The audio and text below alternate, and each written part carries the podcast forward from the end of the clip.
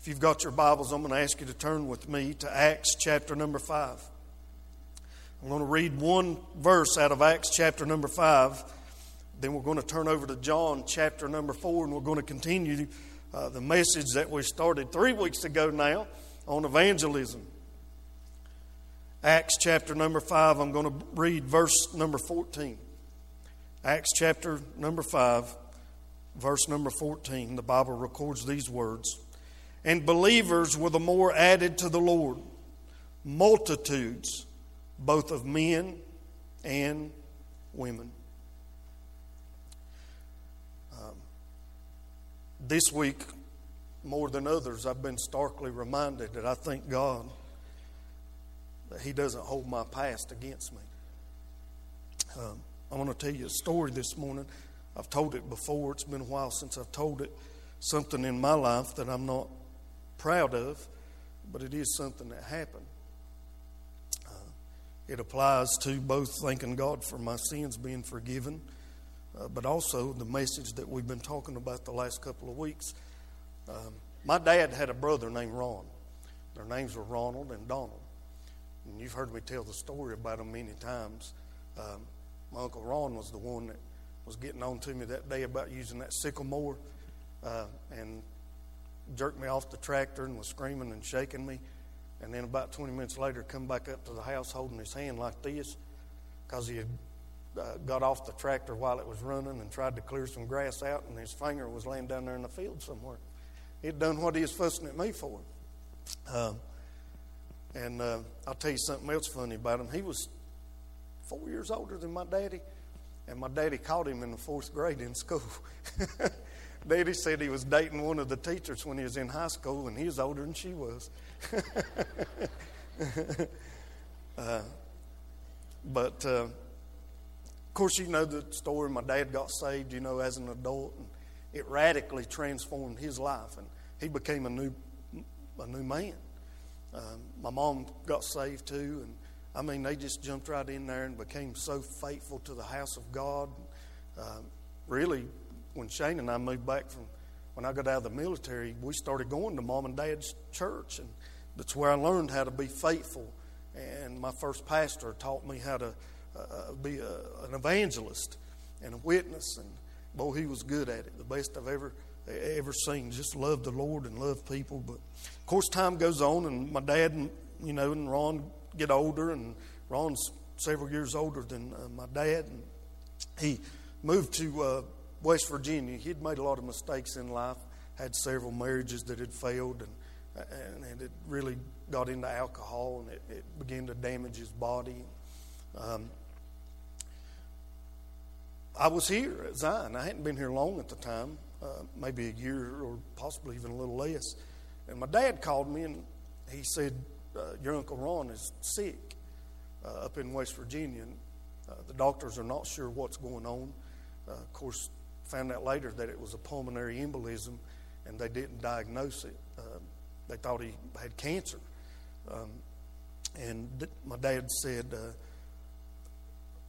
Somebody needs to present the gospel to Ron because you know, Ron's never been been saved, and I'm, I'm worried about him. And I told my dad, I said, well, I, well, he asked me, he said, will you ride up there with me?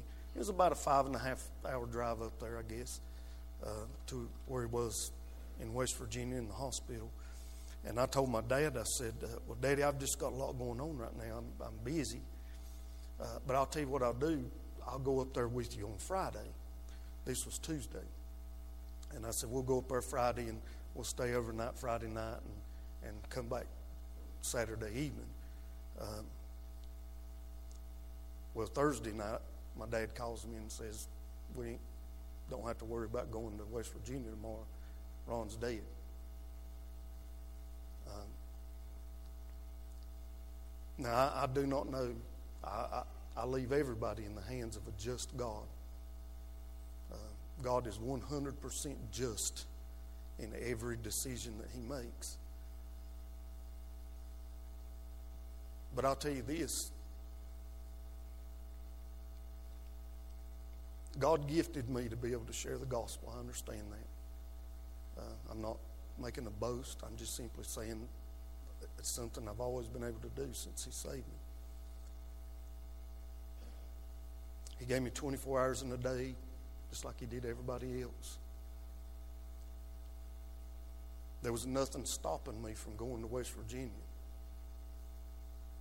other than I had peripheral things going on. And I have to live every single day of my life. I have to live with that.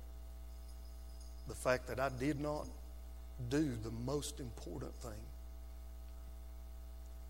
Now, that song they sung this morning, I thank God for that song. Because I've went to the Lord and I've asked God to forgive me. And the blood of Jesus Christ covers our sin. And I know I've been forgiven of that. Uh, but I'm going to tell you, I still have to live with that. And the consequences of my disobedience could ring throughout eternity. I didn't tell you that story this morning because I'm proud of it. I'm ashamed of it and would much rather tell you that I got in the car and I drove up there and I shared the gospel with him. And then, regardless of the decision that he made, I would have done what I was supposed to do and could stand before God with nothing to be ashamed of. But you see, I had to bury my face in the ground before God and beg His forgiveness because that's not what take, took place. I say that for this reason this morning. Every one of us are given those same opportunities. Every single one of us who are believers are given those same opportunities. And we've been talking about evangelism, and you know the story. Uh, there was a man and woman, Ananias and Sapphira, and they disobeyed God, and God wanted to purify the church because the church being pure raises the potential of the church to have a powerful witness. There's potential in purity. And we talked about that. And each of us, as we gather here together on Sunday morning, are given an opportunity uh, uh, uh to, uh, to take our sins uh, to the cross and have the blood of Jesus Christ cover our sins and say, God, I'm, uh, I've, I've done something, I've done it this way, and it wasn't the right way. Um, so, therefore, uh, as of today, I want to repent, go the other way, and I'm doing that now, and I'm asking you to forgive me. And as we do that, then God then can use us. You see, God doesn't use impure vessels. God only uses impure or pure vessels. Uh, that's why in Jeremiah he talks about the potter taking the clay and he busts that clay and he just makes it into a thousand pieces, but then he reforms that clay back into a vessel that can be filled with the Holy Spirit and used of God in a powerful way. Um, I believe with all my heart that if I would have never um, got down on my hands and knees and buried my face in the ground, and I'll go even a step further. If I would have never got before a congregation of believers and confessed my sin, publicly that God would have never used me to win another soul to the Lord. I was done after that disobedience. You know, the Bible does say that we're to confess our sins one to another. That's something we forgot about in the modern day church. Um, so it was necessary for me to get before a congregation of believers and say, This is how I messed it up. Um, and ask them and the Lord forgive me. So there's potential impurity. Um, well, then we read on and we saw how Peter and the, the apostles went out and started talking about this Jesus, and they uh, arrested him and put him in prison. And the angel came and got him out of prison. And the next day, they were found there in the temple um, teaching and preaching about Jesus. As a matter of fact, in verse number 19, the Bible says, But the angel of the Lord by night opened the prison doors and brought them forth and said, Go, stand and speak in the temple to the people all the words of this life, meaning the life of Christ, what you've seen, what you've heard, what you've touched, what you've experienced. And they did that. Well, the powers that be, uh, the leaders, didn't like that too much. So they got them and they said, Hey, stop doing this. Don't you be doing this anymore. And we must understand that as they did this, that they had just witnessed a crucifixion for a man that would not stop doing and saying and speaking what they had said. So they had they understood that the, there could be consequences to what they were doing, and those consequences could be very severe. Next time, it could be them up there hanging on a cross for doing what they were told not to do.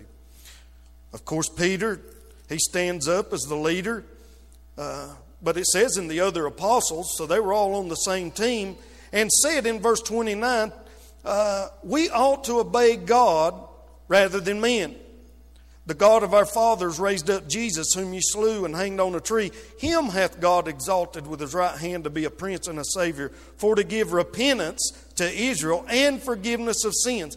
And, and I'm going to say those two things must go together repentance and forgiveness. There cannot be forgiveness unless there's been repentance. And as we proclaim the gospel, there's power in that proclamation because we see that when people saw these things and heard these things, that the Bible tells us that many came to believe. A multitude of people came to believe what Peter and the other apostles were saying. Why? Not because that they had some special gift or that they had some special power, but that there's power in the proclamation of the Word of God. Do you know what caused the sun to shine and the moon to be in the sky and the stars to be out there in the atmosphere and, the gravity to be just the right amount and there to be just the amount of right amount of oxygen uh, so we can breathe and there's water so we can have life and there's grass that can grow and all of that? That came about through the spoken word of God. And, and the same power that caused that sun or that star to shine two or three billion light years away is the same power that comes out of us when we say, What this is, what thus saith the Lord. What power does it have? It has power to move heaven and earth so that a man, a woman, a boy, and a girl could be convicted of their sin, uh, could be drawn by the Holy Spirit, and be saved by the grace of God. But we've got to be willing to speak it for that spoken word to have power. Now, listen, I say a lot of worthless words. I know that. Shane will testify to that. But when I'm smart enough not to say my own opinion, and I'm telling you, I do it quite often, and when I do that, I'm messing up, and I understand that. I'm human. But when I'm smart enough to speak what thus saith the Lord, it carries the same weight as if God Himself were speaking it. And when you open your mouth and speak what thus saith the Lord, it carries the same weight as if God Himself were speaking it. It has power. He said, My word will not return unto me void, but will accomplish all that I set it forth to do. So there's power in proclamation of the word. Point number three. I want to talk to you for just a minute about the miracle of multiplication. You see, there was something took place when these disciples, uh, purification came in the church, so there was potential then for God to use them. Uh, then they spoke the word of God, so they experienced that power uh, in proclamation. Well, listen what the Bible said. That's what I read to you this morning. And believers were the more added to the Lord, multitudes both of men and women. I told this um, on a Wednesday night a couple of weeks ago. We was talking about when I went in the Marine Corps. Uh, the first few days you're there, they take you through this thing called processing. You know, you go in and they give you all your shots and all that kind of stuff and tell you that you belong to the government now and you don't belong to your mama and all that stuff. And it's going to be a new way of life from now on. Uh, anyway, one of the things that they did, they had this financial advisor come in and speak to everybody because everybody there's a bunch of 18, 19, 20 year olds. And you know, they ain't the brightest bulbs in the box, right? Come on now, we can be honest. I was one one time. And, that was the case. So they brought this fella in, and basically, here's what he said Don't spend more money than you got. When you get paid after you graduate from basic training and go through infantry training and all of that, you're going to get a bigger check than a lot of you have ever gotten before. That included me. You know, I was just a poor old country boy from western North Carolina. So don't go out and spend your money on wild women and booze and all that stuff. You better, you need to save some. And, and uh, my, I know you're young and you don't think you're ever going to get old and all that stuff and you're going to live forever and all of that. But you ought to start thinking about retirement that's somewhere way off across the horizon further than you can see right now. And here's what that man said. Now, I don't know the exact numbers, so don't break out your iPhones or Google this and calculate it. Uh, you know the principle when I say it. But he said something like this If you'll start today, you're 18 years old, and you start investing $150 a month $150 a month. And you put that in there every single month, month after month after month. And then he give a percentage increase as your salary went up. So, you know, in 15 years, you might be putting $200 or something like that. And it draws something like 6 or 7% interest over the years. That by the time you're 67 years old, you'll have something like $1.6 million in the bank.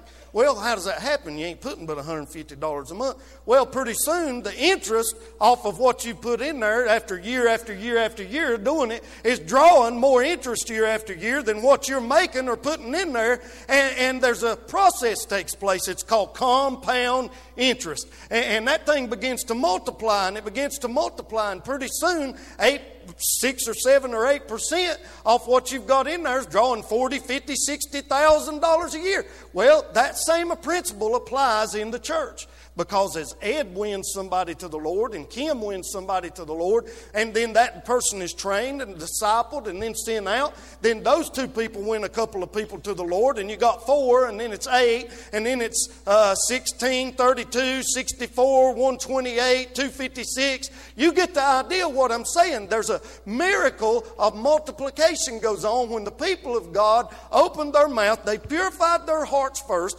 and then they speak, they proclaim the power powerful Word of God, then something begins to happen, and it's the miracle of multiplication. That's how God king, God's kingdom grew. How is it that the church went from 12, 12, right, to literally in just 50 or 60 short years, there was churches all over the known world. It's because the people of God understood the principle of the miracle of multiplication. They got out, they purified themselves, they spoke the proclaimed word of God, and the number in the church exploded. Now, that doesn't mean that we've got people sitting in the pews here at Zion Baptist Church or our offerings go through the roof. That stuff is irrelevant compared to the kingdom of God. What really matters is God's kingdom grew, and that heaven got bigger, and that there was more souls going to heaven and less souls going to hell. But that's not going to happen automatically. We've got to keep making those deposits. You see, here's the thing about that miracle of multiplication. If you wait till you're 28 instead of starting when you're 18 and you double the amount that you start putting in, when you're 65 or 66 or 67, you ain't got half as much money. You see, it matters that we start now. And for the multiplication process to reach its maximum, every day that we waste is a day wasted. I learned that with good old Ron. Now, y'all need to smile. I'm going to tell you one more story about Ron, then we'll move on. Thank God all my sins are forgiven. I used to be meaner than a rattlesnake. And Ron made me mad one time. And, uh, well, he made me mad all the time, but uh, I wasn't too easy to get along with either. We, uh, we were at, had, went to Thanksgiving dinner, and Ron had him a new girlfriend. And uh, she had her family, and she brought her to Thanksgiving dinner. Well, like I said, Ron had made me mad, but I was having a conversation with her, and she got to tell me about how Ron had served in Vietnam. Well, Ron never, never left the United States of America, much less went to Vietnam. My daddy had. My daddy went to Vietnam, but not Ron, and I knew that. I said, Oh boy, you're going to make me mad. So we all get in there, the whole family and his new girlfriend that he's got that he's trying to impress, and all of her family was there as well. And here I am, about 10, 11 years old, and I was smart though as a 10 or 11 year old, and I was devious. I said, Ron, tell us how it was over there when you was in Vietnam. Uh oh. Silence. See, everybody in that room, except for her and her family, knew he ain't never stepped foot in Vietnam. And boy, I put him on the spot. Now, I shouldn't have done that. I shouldn't have done that. That was mean of me. I shouldn't have done that. Uh,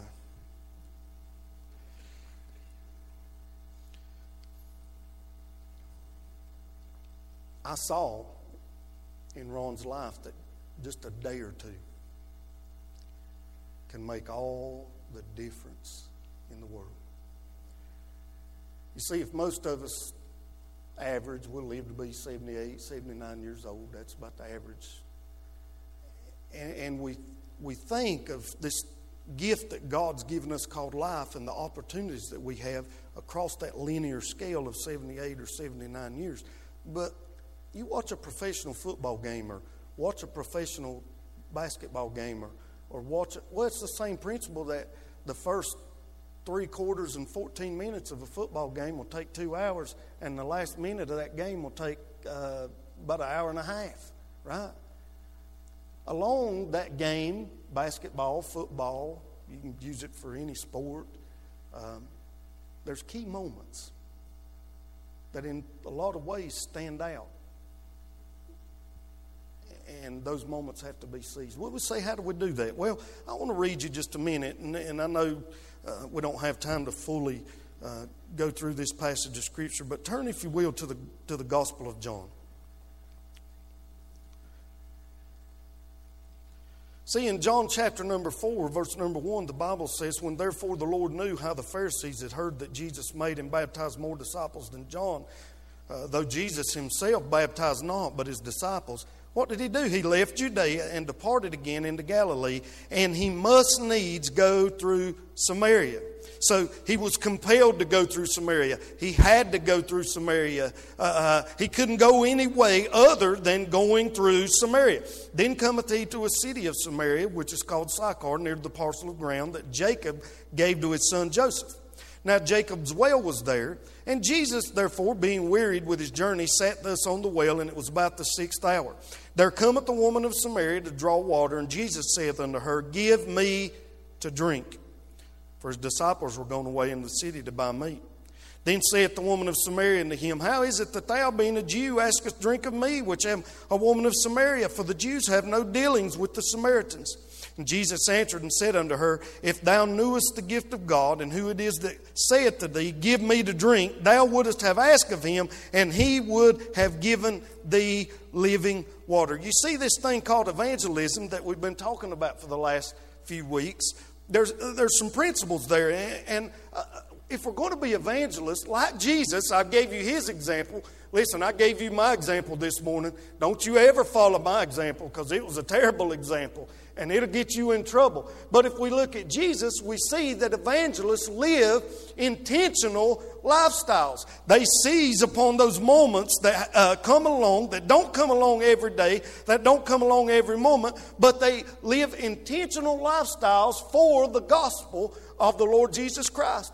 Jesus could have went any way he wanted. As a matter of fact, the way that he went, getting from where he was uh, up to uh, Galilee, he went the way that no Jew goes. You know, the Jews and the Samaritans didn't get along, so they didn't go through Samaria as they were going along the route to Galilee. But because he was intentional, he knew that there would be a woman there, that that woman would need to hear the gospel, that that woman needed a life transformation, that she needed to be forgiven. He intentionally went through Samaria uh, to get to her. So an evangelist lives an intentional lifestyle. But not only that, an evangelist is willing to take whatever risk are necessary to reach those that need to hear the gospel. Now, I'll tell you this.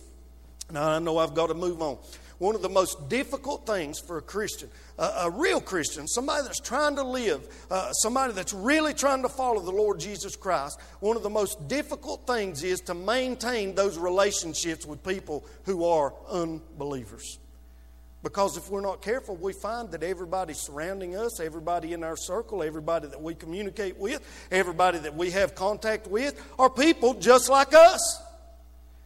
And so, well, why do I need to go to Donna? Or why do I need to go to Shane? Or why do I need to go to Keith to communicate the gospel to them? They've already heard the gospel, they've already received the gospel. So I've got to be intentional, and sometimes that involves taking a risk. Jesus was taking a social risk in speaking to this woman. That's why she said to him, Well, what are you doing talking to me? The Jews don't talk to people from Samaria. Uh, Samaria, so he was taking that uh, uh, risk. You know, the Samaritans were people who were carried off by the Assyrians in 586 BC. They intermarried with the Assyrians and they came back and they kept some of their religion, but they incorporated some of it into the Jewish religion. And they were hated by the Jews because they considered them to be racially impure, religiously impure, and socially impure. So Jesus was taking a huge risk by going to this woman of Samaria. But not only do we see that evangelists are intentional, I mean, he went there for a reason. We see that evangelists are willing, uh, willing to take uh, risk. And, and if we're going to be salt and light in this world that we live, we're going to have to step outside of our comfort zone and take some risk. But most of all, evangelists believe that lost people are important to God. You see, this woman was an outcast. She was a Samaritan, number one. She was a woman, number two.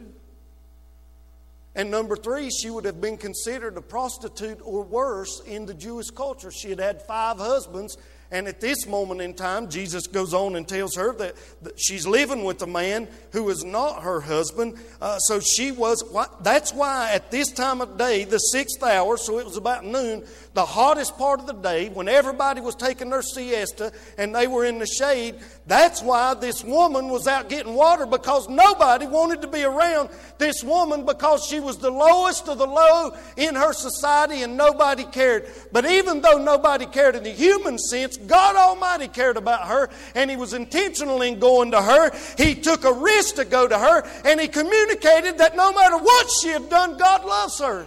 And if we're going to be evangelists, we've got to do the same.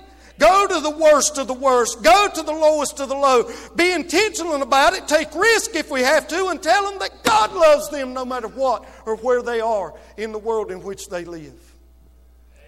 Now, Jesus did a few things here. He didn't leave that sin question unanswered.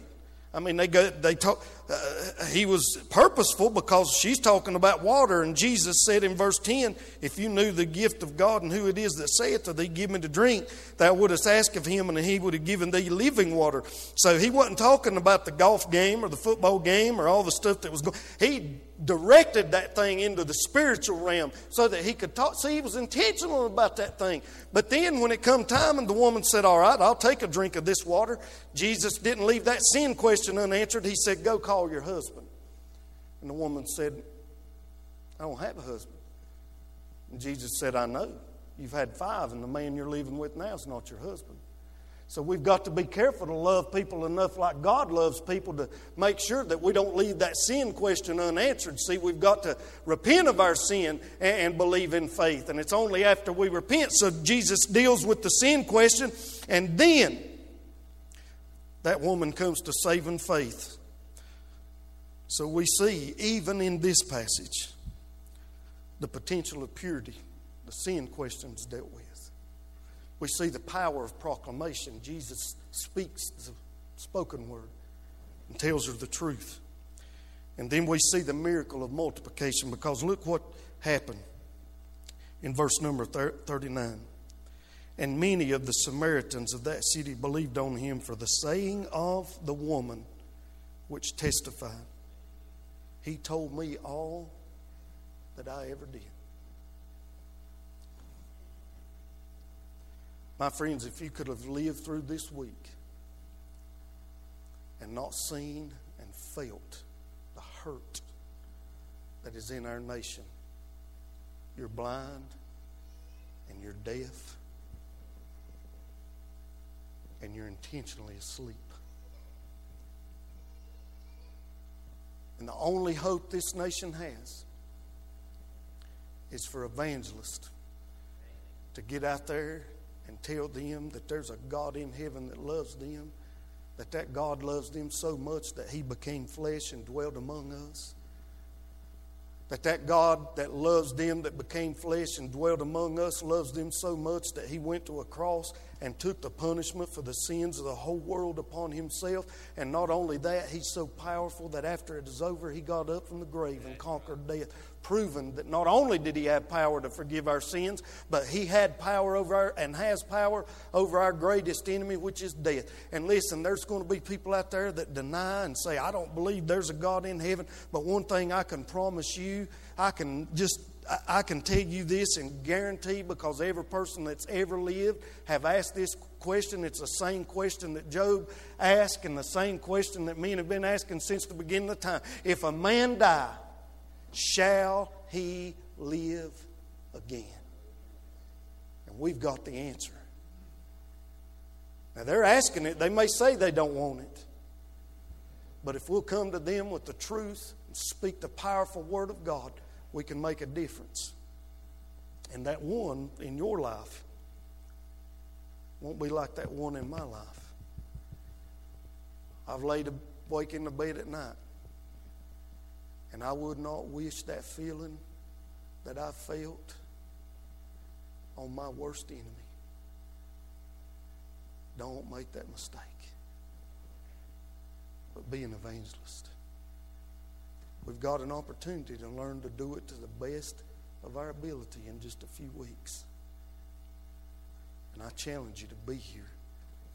And like Jesus did, seize that opportunity. Let's pray.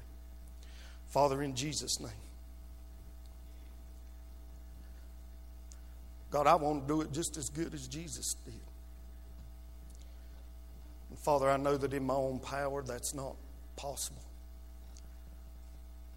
But Lord, if I'll trust you to make me a pure vessel, and then, God, I'll have the courage to speak and proclaim your word.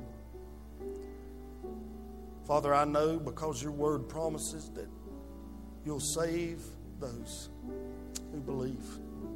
God, it's not up to me to make them believe, it's just up to me to live right and tell them the truth. But God, that's not always easy. Need your help to do it. So, Father, as your people gather here this day, God, I pray you'd touch our hearts and help our hearts to break for those that need you. Help us to be like Jesus and see that there's hurting people out there. Their only hope is you. And if all my hope's in Jesus, need to help others to have that same hope. God, forgive us when we don't. Encourage us to want to. Father, we'll thank you for it. In Jesus' name.